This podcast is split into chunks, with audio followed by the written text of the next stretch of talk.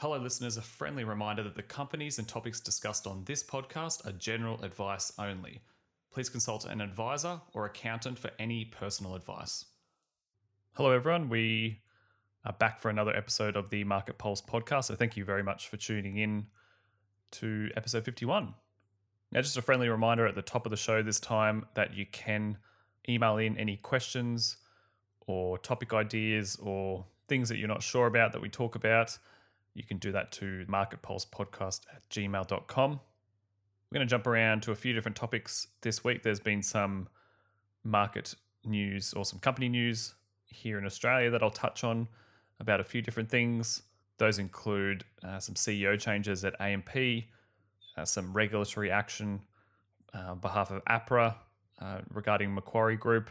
We're going to touch base on where Airtasker is sitting at the moment from the last time that we spoke about Airtasker uh, since their IPO. And there was also an acquisition by REA Group, which is realestate.com.au, which we'll touch on as well. And I guess one of the bigger topics for this week's episode, we're going to actually talk about the property market, which is a bit of a rarity for me here on this podcast. I don't normally actually speak about property or property investing ever. So, but I, I kind of think you can't really ignore it at the moment, given how crazy it's been as of late. So, we'll get into all the details on that towards the end of the podcast. But I won't waste any more time out of your Easter weekend. Thank you so much for tuning in. Like I said, this is episode 51. You are listening to the Market Pulse podcast, and this is the Underquote edition.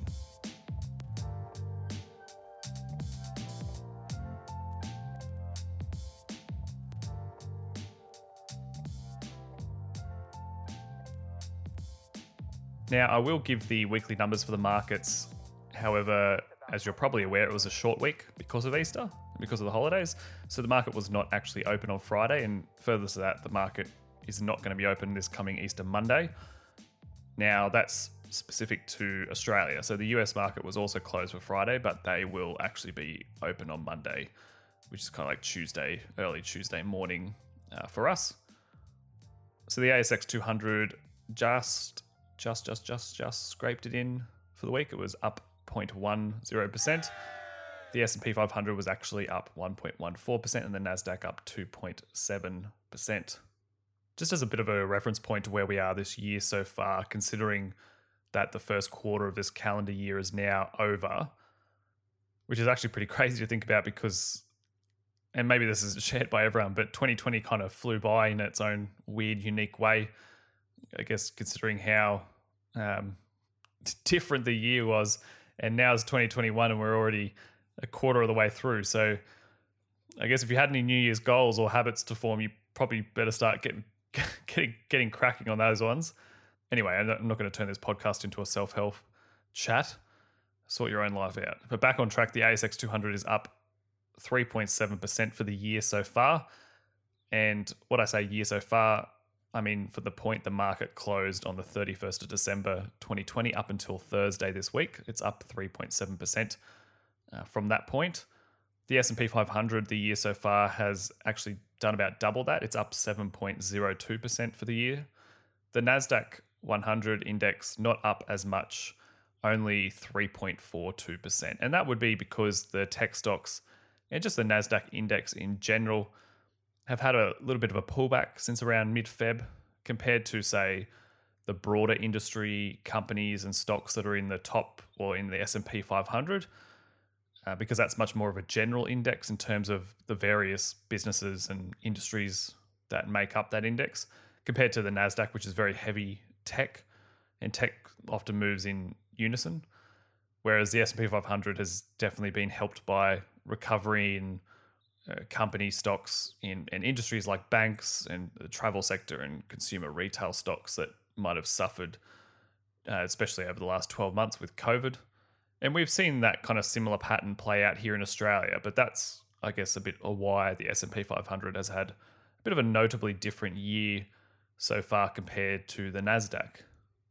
So yes, whilst the Australian market just scraped it in for the week, the US markets had a a really good week. In fact, a very specific indicator was reached in regards to the S&P 500 and actually topped the 4000 point mark for the very first time. And this is a market that's very much continuing to rally on the opening up of the American economy, helped by what probably should be noted as pretty well executed vaccine rollout, pretty speedy vaccine rollout across the country there.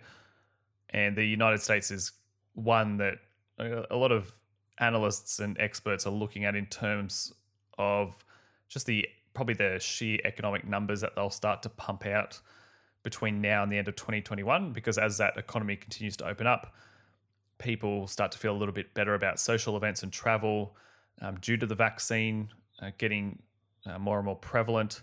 Their seasons are also moving out of colder months and moving into summer months uh, so holidays play a role there so I'm I'm also curious to see the kind of GDP numbers that will be coming out from the US as well. So some domestic market news worth mentioning. AMP shares had a bounce right at the end of the week when it officially confirmed to the market that a new CEO will be stepping up to head up the company. Her name is Alexis George. She comes over to AMP from ANZ, where she was actually deputy CEO there. And this confirmation of change in the CEO for AMP it came after a very weird seven days where the media broke the news about a week ago that their existing CEO, which his name's Francesco De Ferrari, who he's been with them for a couple of years, I think it was 2018 when he came in. The the media broke the news that he was gone and he was getting replaced. And given that AMP is a publicly traded company, it has to disclose or answer to stuff like this. And so they went into a short trading halt and then on the 25th of March, they released a statement and they said AMP Limited notes the media reports today and confirms that uh, De Ferrari remains as CEO of the group. Which you'll notice the wording doesn't definitely say that he isn't on the out, but that he remains as of the announcement the CEO. And then what made it weirder is they then did another announcement the next day, March 26th, and they titled it Additional Statement on CEO, and they said AMP confirms there's no change to the CEO's position, and Mr. De Ferrari has not resigned. Uh, but then they went further, saying that the board and him are working together uh, constructively, discussing the future strategy and leadership of the group. So you kind of started to get a, a, a feeling that this was going to happen, and everyone at that point, especially given how confident the financial press generally was in that this was a done deal, yeah, people started to think that that's where exactly where it was heading. And then a few days later, on April first they released a final announcement, which was not an April Fool's joke, saying that uh, De Ferrari, in fact, was retiring and the new CEO would be Alexis George from ANZ. So that's that. It's a very, I would say, a bold decision to step up to the helm of a company like that. I wish her all the luck. I it's not certainly not a job I would want to do. Now, elsewhere, as you stay on the bank's regulatory actions on banks, which kind of caused a little small dip in the share price this week for Macquarie Group, and that's because of some actions that APRA announced. Now, these APRA announcements relate to prior circumstances back between 2018 and 2020, where Macquarie, this is according to APRA, did not calculate and report correct prudential ratios in relation to the expectation that APRA place on our banks for things like their operational capital ratios, which are which are part of measures designed to ensure that banks are sound in terms of the liquidity and the capital that they have, especially if they were to go through significant downturns. Like, um, well, I guess last year is an example of that, uh, but similar to what we might we we experienced during the GFC. Now, it's important to note that and Macquarie themselves highlighted this in their response is that these comments from APRA are not about the current status of the bank and their current li- liquidity and capital positions. It's just regards to a breach between 2018 and 2020. So the share price fell about 1.8% on the day that was announced and and acknowledged by Macquarie. However, given I mean, given the relative strength of this bank and its prospects over the coming years, I wouldn't be too concerned if I was a shareholder.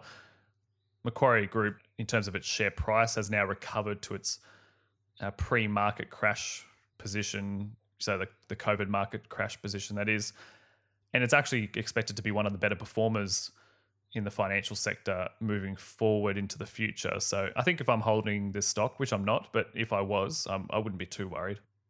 Last week we spoke about the crazy IPO that Airtasker had. Uh, jumped ar- jumped around the 160 to 170 percent mark from its IPO price within just the first couple days of it going live on the market. A very silly kind of jump, but if you suffer from a little bit of FOMO about all this, you'll be pleased to know that it has settled down a bit from those crazy highs, notably on Wednesday, the 24th of March, during the peak of the craziness, like right when it had just IPO'd, it was around the $1.75 per share mark.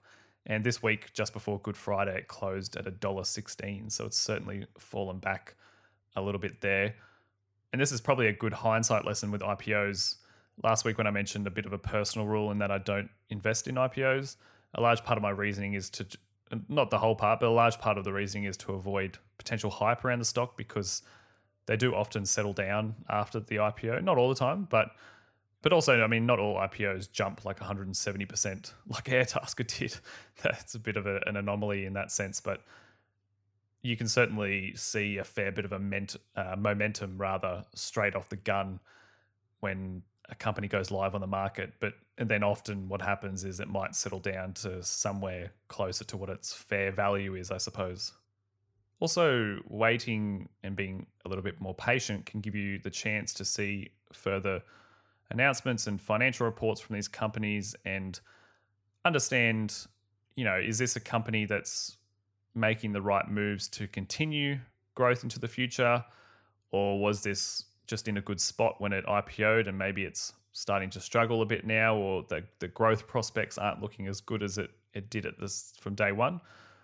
None of what I'm saying is specific to Airtasker. I'm just speaking very generally about IPOs. And again, it's not that these are potentially bad companies or something. But when brokers and banks pitch the IPOs, potentially sometimes they can be a bit rich on valuation, and maybe it's often best to just let it settle a bit and even learn about it a little bit more as they start to report their numbers over the coming years. Uh, there's been a couple examples of this in the past 12 months. 2020 was big on this because it, it, it was almost like a bit of a US phenomenon in terms of tech related stocks and tech valuations. But you started to see things here. So Adore Beauty was one. They're an e-commerce company, so online beauty and cosmetic retailer. They IPO'd, well, their IPO was for six dollars seventy-five per share in 2020. They're trading now at about five dollars a share. That was one at the time where even if you weren't too familiar with the maybe not well, if you weren't too familiar with the business, you shouldn't have been investing in the IPO. But if you weren't too familiar with how to understand that IPO offer of $6.75 a share. There was quite a lot of commentary out there that this was a, a fairly premium price to pay for this company. The, the other one that comes to mind is Youfoodz. So they're the ready-made meal provider that you can you find them in grocery stores or fuel stations. I guess they're targeted for people that are perhaps time poor and and just need a meal for lunch or dinner or whatever. They IPO'd right at the end of 2020, and $1.50 was the price to pay per share to join in on that IPO. It's now trading at 62 cents per share. Now, this isn't a everything is negative about IPOs, so don't trust them and don't trust investing in these newer companies that come to market because there are also good news stories. Like one of the stocks we've talked about on this show is Aussie Broadband. Their IPO was for a dollar per share and they're now trading at $2.77, which is pretty amazing if you're an early investor. And maybe you're also a customer because Aussie Broadband actually offered their customers directly the chance to get in on the IPO, which is actually pretty cool. I'm sure some of those customers who took it up knew that they were on to a little bit of a winner in terms of the product and the service. So, very much well done if you're one of those people. But the point here is don't let FOMO control the decision making, especially when you watch something rocket like Airtasker IPO and it just takes off and you don't want to miss out. One of the I think one of the hardest skills to learn in investing is just stopping yourself from pulling the trigger on something where where purely it becomes something that you just don't want to miss out on. And that's the only reason you're going to pull the trigger on it. Because often that can sometimes be some of the worst times to invest. Finally, another bit of news that caught my eye REA Group, uh, probably the most notable part of REA Group is realestate.com.au. They entered an agreement to completely acquire Mortgage Choice, the business Mortgage Choice, which is actually listed itself on the ASX. It's under the code MOC. Now, Mortgage Choice, being a large mortgage broking company, jumped about 62% in its share price on the takeover news. And that was because the announcement from REA Group in that they would acquire them said that it would be on a per share basis of $1.95 per share. And before that announcement went live on the market, the mortgage choice share price was about $1.18. So it instantly jumped up to pretty much that offer price from REA, which always happens. And it does kind of look like one of those situations where it will almost certainly go through, barring you know, some kind of competing offer or unexpected shareholder vote as you know the the market release by Mortgage Choice on this notes that the actual board of Mortgage Choice has unanimously recommended that their shareholders vote in favor of the scheme. So there doesn't seem to be any pushback from the board itself.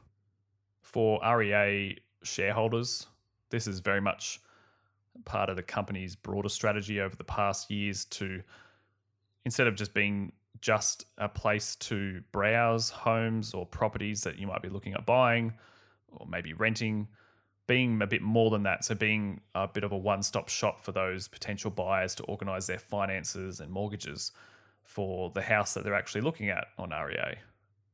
REA shares are down a little bit year to date so far, a calendar year to date for clarity. They're trading at, a, at $142.58 per share. That's down from $154 per share at the start of 2021. But for context on what has been a pretty great investment to own. Their share price is actually up 97% from the COVID market bottoms in March 2020. And so 97% up from that point, so about a year ago, and up about 169% over the last five years. And that that's purely just share price. It's not including any dividend distribution that they've paid. So it's been a been a pretty good investment to say the least. And so you're I imagine you're likely as a shareholder to view this takeover as a good addition to the overall strategy of that business moving forward. All right, now the issue with being a bit of a short market week here in Australia is it kind of leaves not not as much news to be discussed. At least what that's what I saw this week. And I suppose to be fair, regardless of how short a week is in terms of trading days, there might be some interesting company news. But I, I think this week, as I scanned around uh, there wasn't as much. So I thought it might be time. And honestly, for the first, I think it was the first time on this podcast, as far as I can actually recall, to chat about the Aussie property market. And I must confess a little bit of a bias here in, in that the reason I don't often speak about the Australian property market in my podcast is somewhat eh, as a relatively selfish reason in that I don't care too much about the property market or property investing. Now, don't take that as me saying that I think it's a bad investment or a bad, you know, thing to do with your money. That's not the case at all. But the point of the show is, at least this show that I've created, is to primarily focus on equity markets and economic news that is interesting and important. But I suppose a, it's a little bit hypocritical in the sense that the Australian property market is also tied to those things, especially the broader economic status of Australia. We have companies and even the market side of things. So we have companies trading on the ASX that are very much tied to the the health of our property market. The obvious ones being the banks, especially CBA, Westpac, NAB, ANZ, the big ones, and then like stocks we just mentioned before, realestate.com.au, which has been a fantastic business to own over the years from an investor point of view, but also at, at a at a macroeconomic point of view and uh, consumer behavior point of view, our property market is also important in terms of its impact on confidence and and behavior. Generally speaking, there's this wealth effect that people feel more optimistic and sure about their position financially when the property market is strong, and you can see correlation with other you know big household purchases such as a brand new car. You can see the way that correlates in consumer behavior with the rising and the falling of the, the overall Australian property market. And the Aussie property market has been on a bit of a tear lately. In fact, I would say it's probably a fair statement to make that if you time travel back to March, April 2020 and ask people, and when I say people, I mean anyone, just people like you and me or economists and housing market industry experts, anyone you want. I, I think if you went to them and said, hey, where do you think the property market will be in 12 months? Where will it be, you know, across the 2020 year and going into early 2021? I think it's fair to say that there'd be a fair bit of pessimism in the answers to those questions. In fact, I have the receipts. I have them right here. Do not go anywhere. It was it was actually the case last year, 2020. There was quite a few doom and gloom predictions about the Australian property market.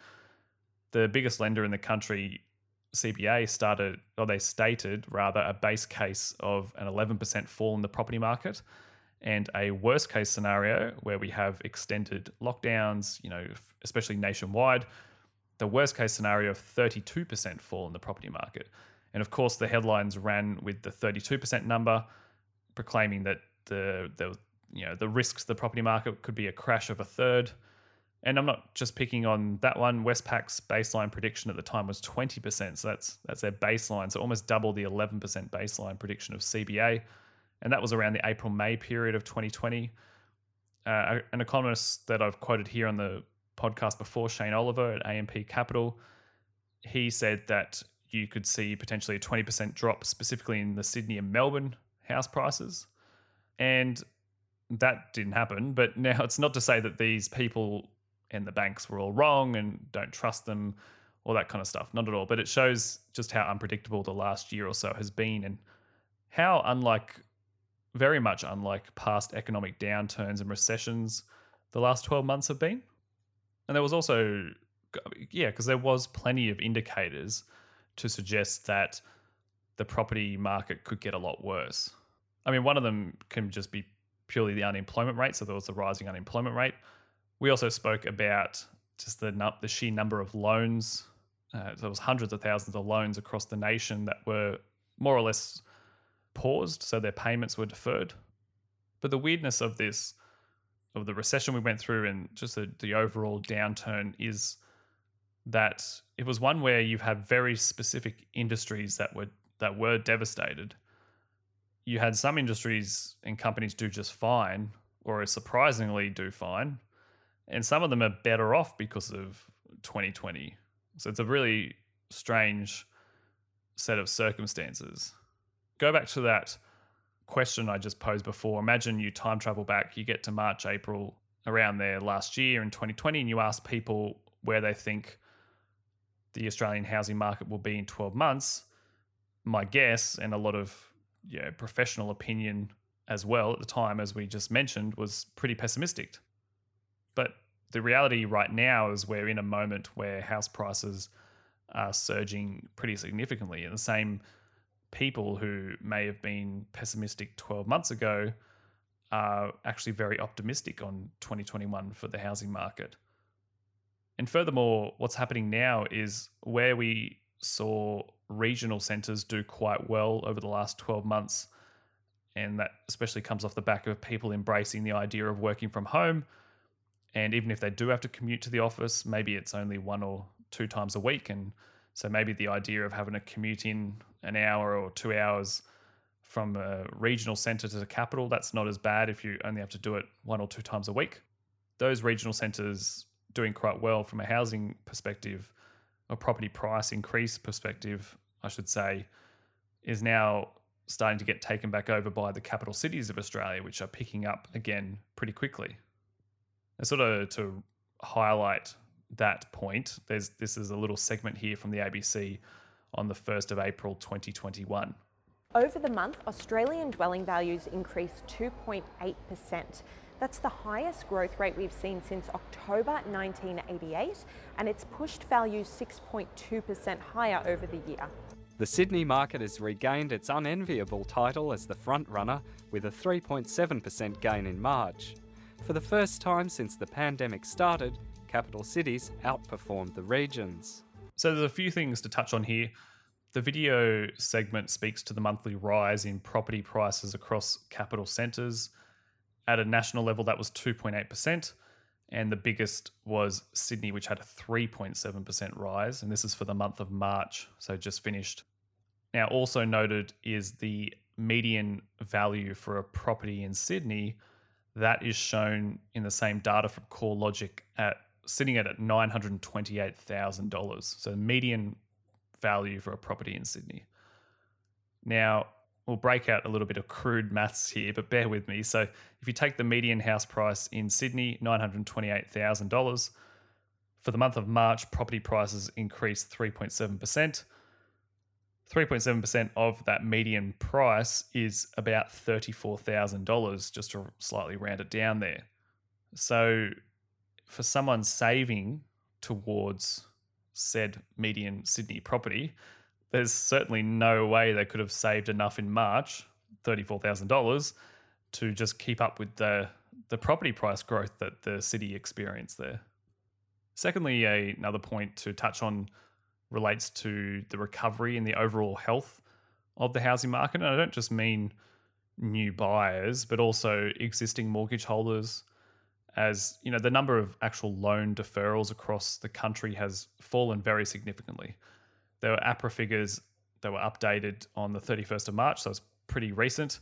And they give you a better sense of exactly how the market has improved in this regard, and also the number of loans that were you know, more or less put on ice, which now have moved back to being serviced, or in some some cases they're partially serviced, but at least starting to be serviced. So this here comes from APRA, the total amount of loans, and this includes standard mortgages, you know, for a house, as well as SME loans or small business loans. The total amount that are currently being deferred as per APRA is now $14 billion in total. And if you do recall, last year the figure was closer to about $260 billion at its peak. And that was around April, April to June period 2020. So, as a share of the total amount of loans right now, that $14 billion figure, that's about 0.5% of all loans that that are deferred. Now, the top three banks with the biggest share of these deferred loans as it stands right now is Westpac, with slightly a little bit more than ANZ, who comes in second, and then CBA, the third most amount. So, certainly, as the economy started to improve, you know, the job market started to improve. We t- touched on a episode recently where job ads were looking quite healthy, as you know, an indicator that there is a better and increased demand for skills, that's starting to pick back up. So I guess as this started to improve and people got back on their feet, so too did the housing market health and people's ability to make those repayments. Another interesting impact has been the government's home build scheme, which was used to incentivize both renovations as well as new home building developments. In terms of its impact on approvals to build new homes, there has been some ABS data, which is from the December quarter. So it's October to December 2020. And it shows a state by state breakdown on the increase in detached dwelling approvals. So this data, this latest data from the ABS, although of course I acknowledge it's a couple months old now, it's showing that the the number of impro- approvals for detached dwellings in that December quarter it rose quite significantly in Queensland. It was up 51.2% in Queensland, and that's compared to the prior period in 2019, so October to December 2019. Now, all states actually had a pretty good rise. The largest was actually Western Australia. It came in at 100, 111%. Uh, Tasmania was 51.9%. South Australia, 29.7%. New South Wales 30.9%. and Victoria 28.3%. So that's the increase in the amount of approvals for new buildings. And the other bit about the home builder scheme, which I mentioned, was the renovation side to it. And to qualify, just for clarity, you had to be looking at renovations to the value of at least 150k up to 750k.